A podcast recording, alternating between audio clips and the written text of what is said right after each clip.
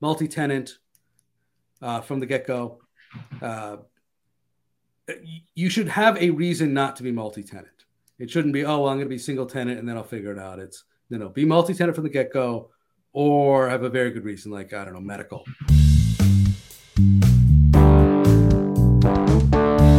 Hey everyone, and welcome back to the SaaS Developer Channel, where we learn from each other how to build SaaS.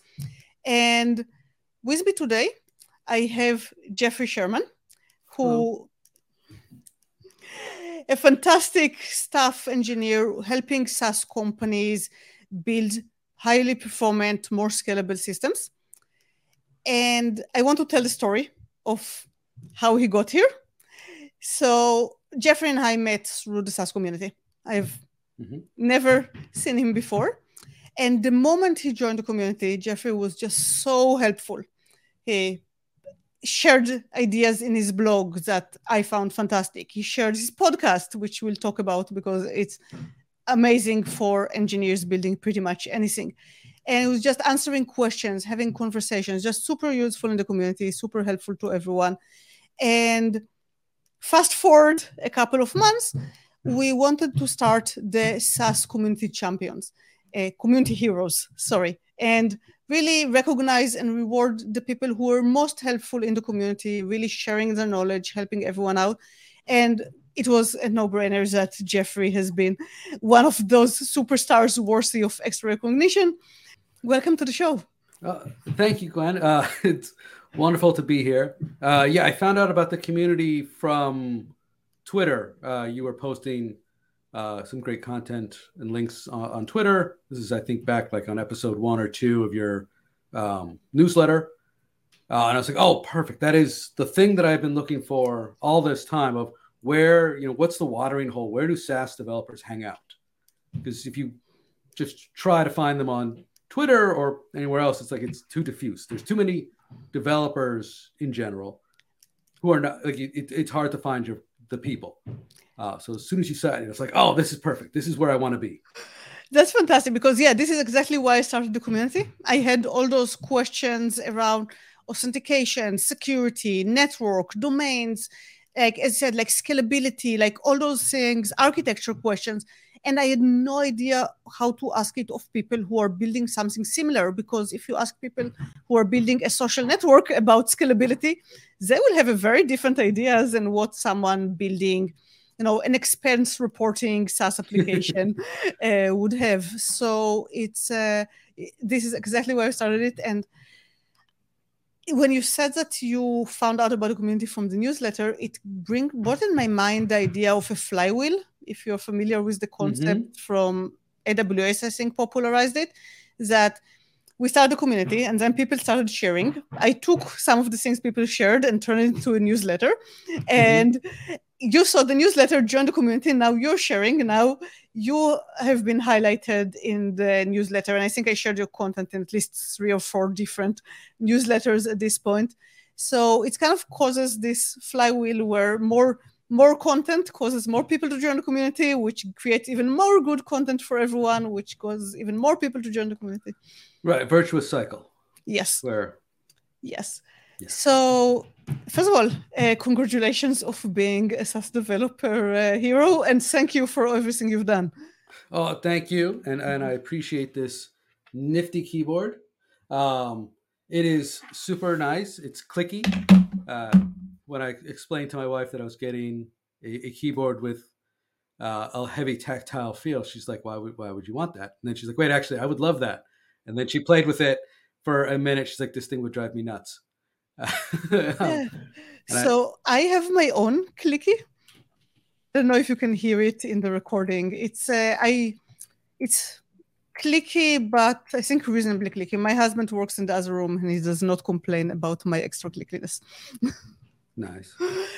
So, um, w- when you started, you started conversations in the community. I think one of the early things you shared is your never rewrite philosophy. So you're kind of like I'm talking about scalability, iterations, mm-hmm. a lot of software engineering concepts, and then you're like, you should never rewrite. and you said it's a core philosophy never rewrite you have a never rewrite podcast which Yes. we will have in the show links so you can visit what's the thing with never rewrite i mean we're rewriting all the time yeah so it's a hard thing to to explain um and it actually it all goes back to joel Spolsky in like 2001 or 2 um from joel on software. He has this or it was at the time a canonical article about how netscape decided to do a full rewrite after netscape 4 and they went dark for like a year and a half, two years, and i.e. Microsoft Internet Explorer ate their lunch, and that was it. That was the company was dead. Netscape died because they decided to do a full rewrite. Uh, so it's this classic piece now, um, and sort of I, I was a new developer at the time when that came out, and so I was like, oh okay, and that kind of stuck with me, uh, and I've seen it throughout my career. So my career is more than twenty years, so I'm on the older side of developers. And it, it's a repeating pattern of oh i'm going to it's not that i'm going to rewrite it all because you're always going to rewrite it all. It's i'm going to stop the current system. I'm going to create a new system that's going to be better in every way possible. And then i'm going to cut over and then we're going to move on with the new system and things will be cakes and pies. And this all it inevitably breaks down because you can't stop the old system long enough. It's not like, oh, I'm going to write the whole state to disk and then I'm going to start the new system and read state off. It's the two things will actually co-evolve. And so you, you'll always be chasing the the old system. Um, and so if you decide, oh, I'm going to rewrite, I'm going to redo the system, you're inevitably asking for a disaster. But it's hard to explain because it's like, okay, but I'm still going to rewrite it. Like a, that was an early um, somebody on the internet made the comment of, "Oh, never rewrite. What's the solution? Rewrite." Uh, so Isaac and I, Isaac Askew, he's my co-host. Uh, we were we're playing with terminology to try and emphasize the difference uh, between a rewrite and iterative, iterative, iteratively replacing things. Um, and we were settling into a uh, ship of Theseus metaphor uh, Theseus, uh, famously, he's the guy he kills the Minotaur, saves the children of Athens, comes home on a ship, and then in honor of him, every year the Athenians take his ship out and take a pleasure cruise back to Crete or something. Uh, and then at some point, it becomes a philosophical concept of, oh, well, they've been doing this for 300 years. Clearly, the original wooden ship has rotted, right? And they've replaced, as it rots, they've, they've done maintenance and they replaced it. And at some point, nothing that was there when Theseus was there is left, right? It's an entirely new ship. And so it's this philosophical question of, you know, is this really Theseus' ship? And if so, how come? Because none of the wood's there. So that, that, so we have taken the term, we're calling it Theseus ship because you're going to iteratively ship your code until there's nothing left of the original. But you're uh, never going to, to rewrite. And the kind of the, the, the golden difference is you always have a working ship. In a rewrite, you're saying, oh, this ship is old and decrepit. I'm going to build a new ship and then we're going to use that one once it's ready. When you Theseus ship, you're always you always have the one ship and you're always trying to continue to use it. Interesting. So yes.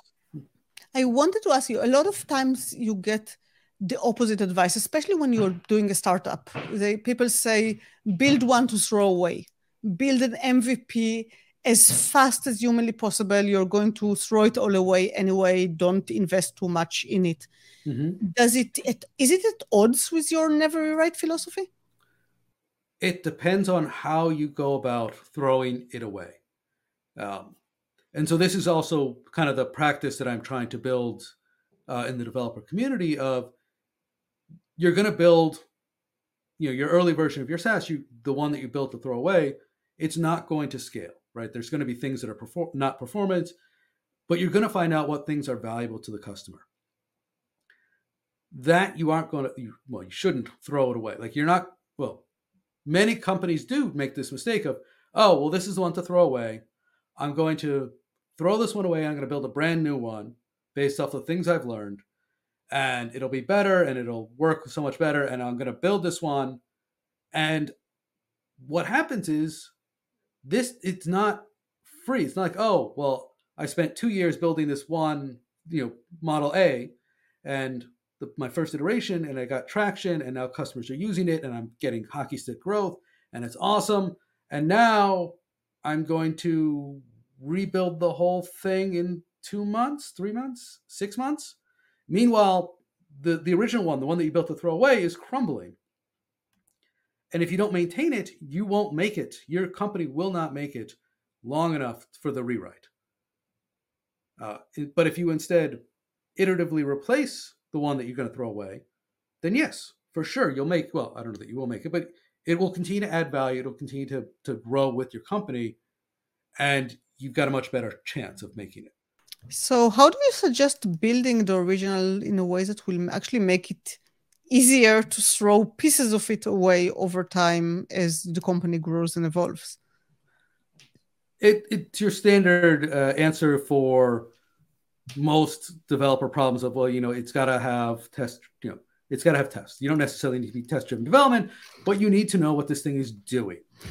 Because the flip side of that is if you don't know what this thing is doing, you can't rewrite it right? Like, oh, well, I've got this thing, and then there's this thousand line function ball of mud, and I don't know what it's going to do, but I'm going to rebuild everything about it and the framework, and then I'm going to tackle this thousand line ball of mud at the end. It's like, no, no, no, no. Yeah. You, you're going to need to understand the thousand line ball of mud. You might you do it up front.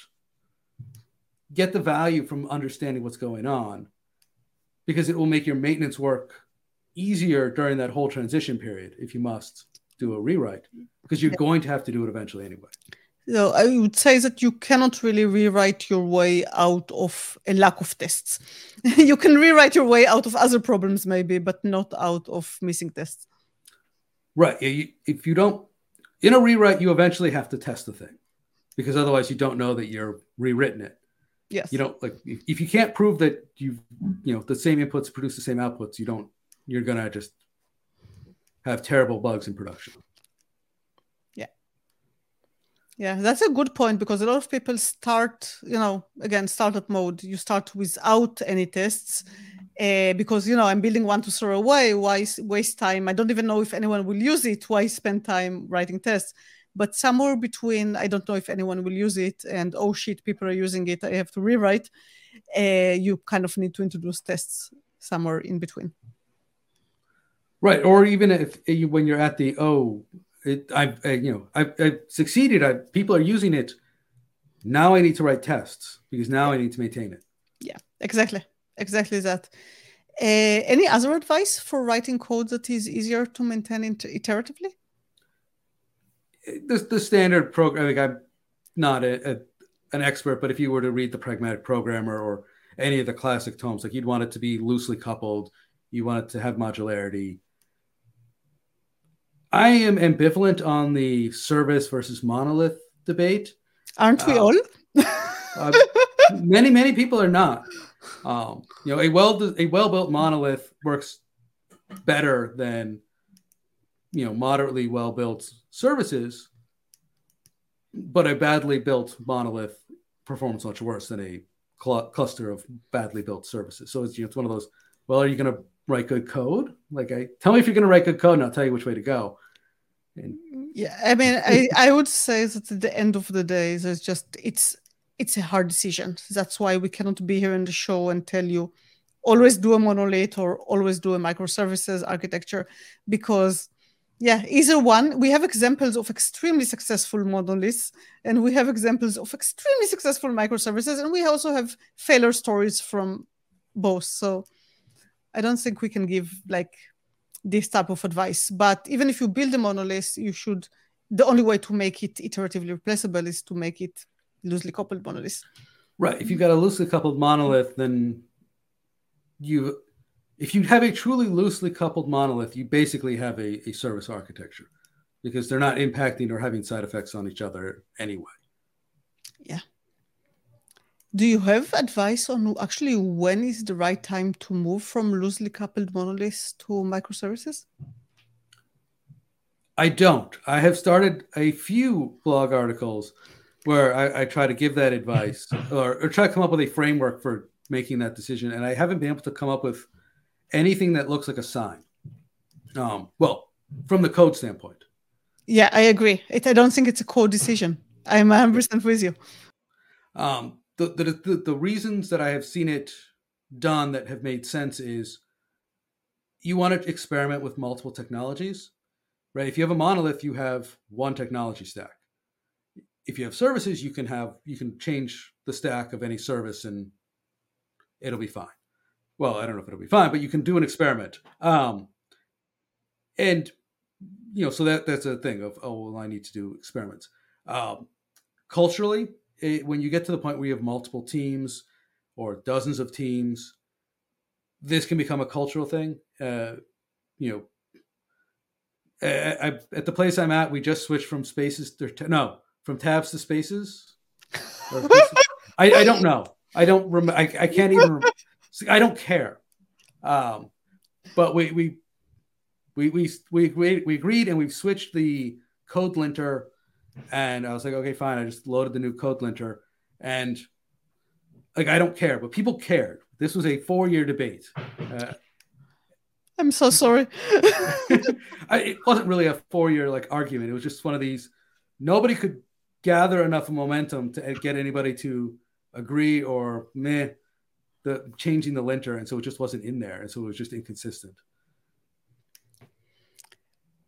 Yeah, no. So basically, what you're saying is that if you have microservices, every team can decide for itself uh, if they want tabs or spaces. That's the idea. Right. Um, generally, I, I, that is also not a great reason to like. I hate to say conformity is extremely valuable uh, inside a software shop, but conformity is extremely valuable.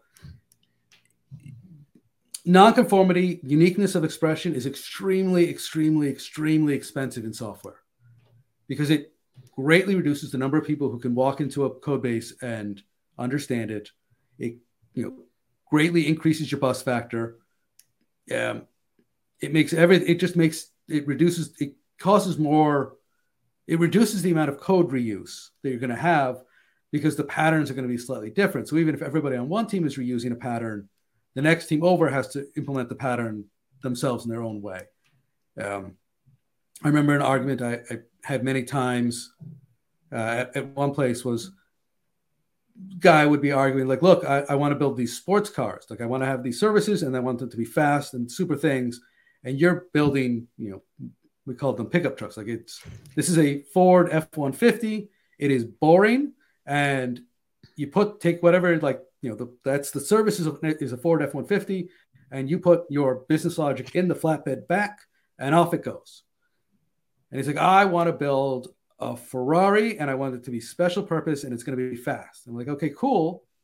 But then you have to maintain every single part in that thing, right? If, if every service is an F 150 and all that's different is in the bed, is in, you know, it's whatever's in the bed in the back, then already 80, 90% of the code, anybody, any developer on the floor can walk in and know where everything is and go straight to the problem. If one thing on the floor is a sports car, good luck. Yeah, I think Tesla discovered it the hard way that going from one successful model to two successful models is actually pretty hard on the factory floor. Mm. Um, so I'm thinking about, well, I'll move away from the car, car analogy, but there is, I don't know if you're familiar, there is the Google rule for introducing new languages. Are you familiar with that? No you're allowed to have one new language per 5000 developers is uh, mm. kind of the the google law because that's the ratio in google like as the company grew every once in a while they had to introduce a new programming language but they try to have a lot of developers working on this language. You cannot have like one developer who's familiar with the language doing his own thing because as you said standardization we are even in startups it, it's a company. I mean you have to you have more as long the, the moment you have more than one developer you need to have some level of agreement. Well as soon as you're a company you need to have because it's when you're you know if, if you're doing something as a passion project i mean go nuts and do whatever you want it whatever is fun but what, as soon as you're a company, right, you've, you've actually got a goal, and the goal is to service your clients or your customers or what have you. Like you're writing software for a purpose, and the purpose of your software is not to be interesting software. As exactly. much as it pains me sometimes. yeah, and that actually brings us to a good question because there is a lot of debate about decisions in software how much should be at the level of the person closest to the code like at the team level versus from higher ups deciding hey guys this is our tech stack. Like it or not this is how we're doing things in this company. Go ahead and live with it. As you said like if a cto go- comes over and says hey we are building f-150 trucks. Uh, this is what you're building. I don't care that you want to build a sports car. This is not a company that is building a sports car. Uh, what's your take on that? Like what how do decisions from the top or could decisions be done lower level but still get standardized across the entire company? I would like to say yes they could but i have never seen it. Um, which is bad because you know I, i've never seen from bottom up consensus building at, at that level. It, it seems like the developers always are trying to pull apart um, to the company's detriment, maybe to the individual's uh, good or bad. Uh, but there's like at the place I am now, Active Campaign, there's a fairly standard API layer, and then there's also the GraphQL group. Like, oh no, no, we should be doing GraphQL, and it, and I'm neither here nor there on GraphQL versus API, but just I am very much I am against the GraphQL group because we've already got so much API, and it's like, oh well, it, you know, if we start moving heavy on the GraphQL stuff, now we're supporting, we're bifurcating, we're splitting our efforts. But it, it's a very valid thing. Like you, Graph uh, GraphQL is a totally valid choice, and so I, I feel like I wish there was a, a way, but um, for developers to get consensus and bring it up instead of eventually needing the, the leadership to say, okay, we've made a choice, push down. Because I don't like leadership pushing down. I'm very much. Nobody likes it, right? I think leadership themselves usually don't really like it. They would prefer that all developers would figure out whether they want tabs or spaces and get on with it. Mm-hmm. Uh, so, I have a question for you, slightly different tag. A lot of the advice you give here is it applies to anything no matter if i'm building iphone applications i'm building social media i'm building on-prem software if anyone is still doing it uh, it's really super generic engineering advice like it's good it's like the foundations that everything is built on but mm-hmm. it applies to everything do you have any from your experience any specific advice for people who are deliberately building uh, software as a service that you think is kind of unique that other people maybe shouldn't be doing things in that way? Hmm. I'm trying to think. Uh, I think collecting a number of SaaS, mostly SaaS anti patterns, uh, but but that's not advice you should take. it's advice you should avoid. What, yeah, no. What not to do is sometimes even better advice. So by all means, share that. Um, the first one that comes to mind is the pattern that I call the drop doom. Basically, when you're dealing with da- customer provided data, customer built data, which pretty much any SaaS will, you a common thing is, oh well, I have custom fields, so you have some kind of custom field system to allow people to add their own data to your CRM or, or platform.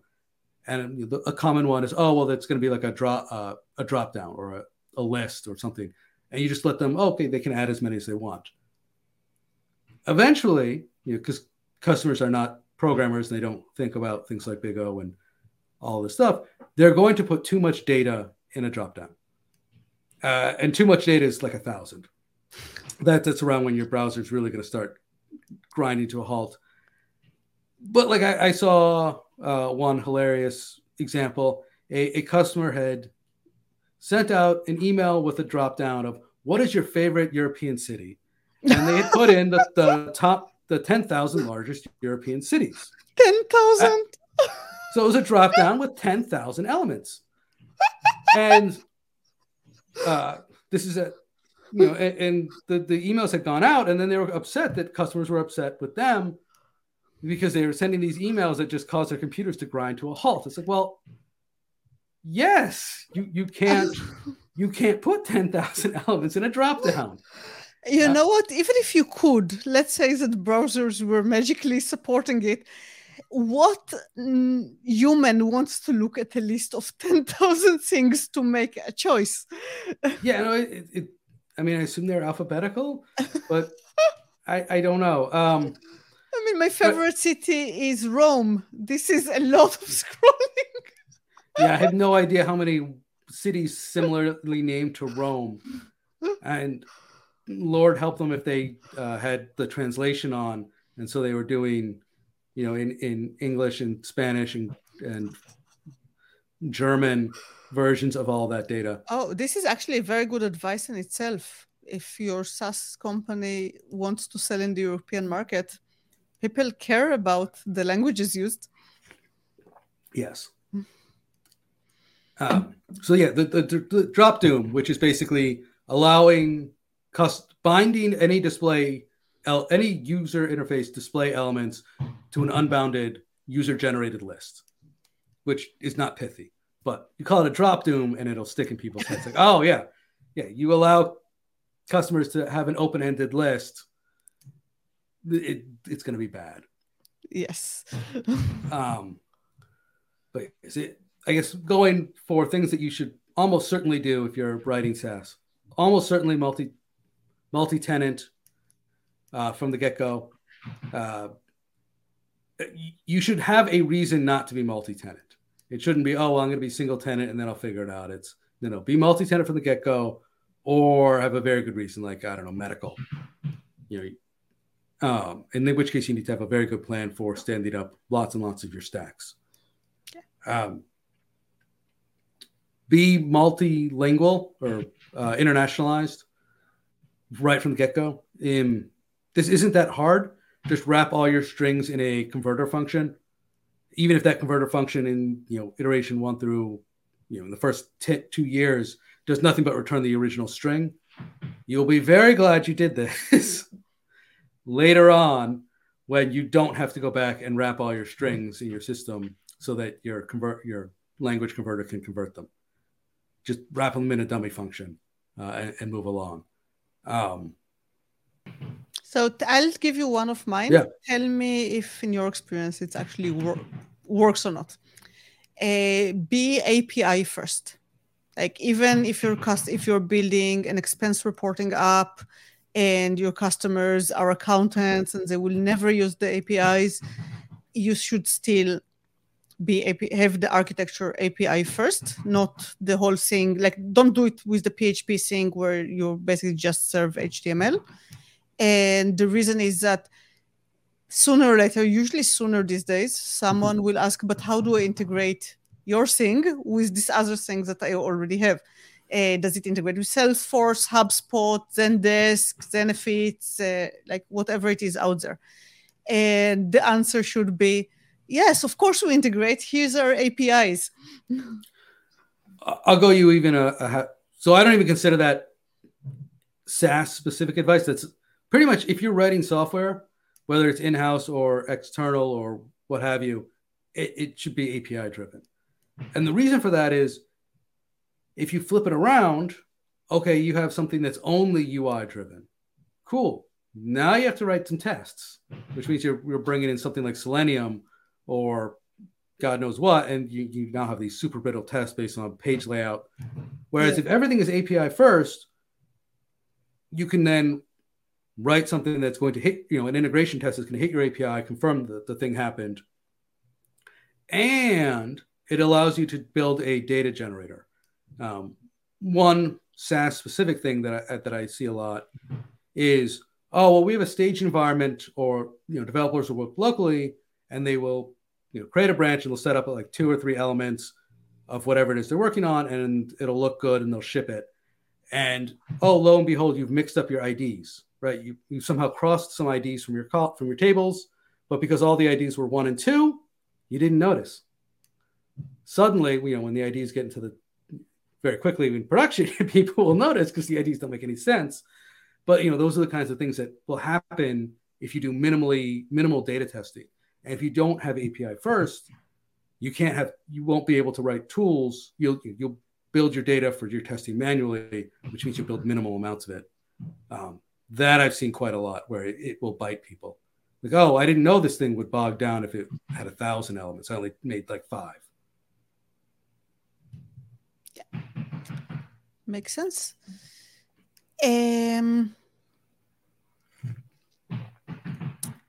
you know, hmm. we are pretty much at time, and that was sage, sage advice to finish with. So, okay. There, unless there is something that you actually wanted to talk about, and I forgot to ask.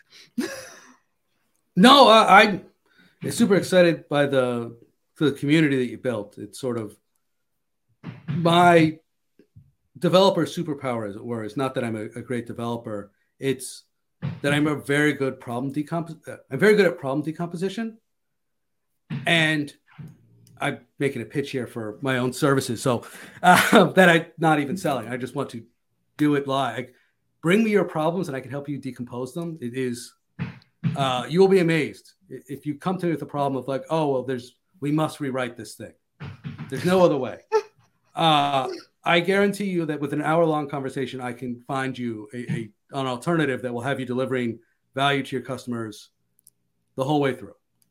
Uh, you can just come on the Never Rewrite podcast and we can talk about it. My bet is well, that nobody is going to take you on it. Yes. And the reason is that the people who think there is no choice other than rewrite, they actually want to rewrite. And mm. they don't want someone to come in and tell them not to rewrite. Uh, it's usually like there is, um, you may get managers whose developer told them that they absolutely have to rewrite and they may want a second opinion, but developers who really want to rewrite, I don't think they will want anyone to tell them that they don't have to. They secretly kind of know that they don't have to. yeah, I think you're right. I think that that actually explains a lot of my marketing problem right there.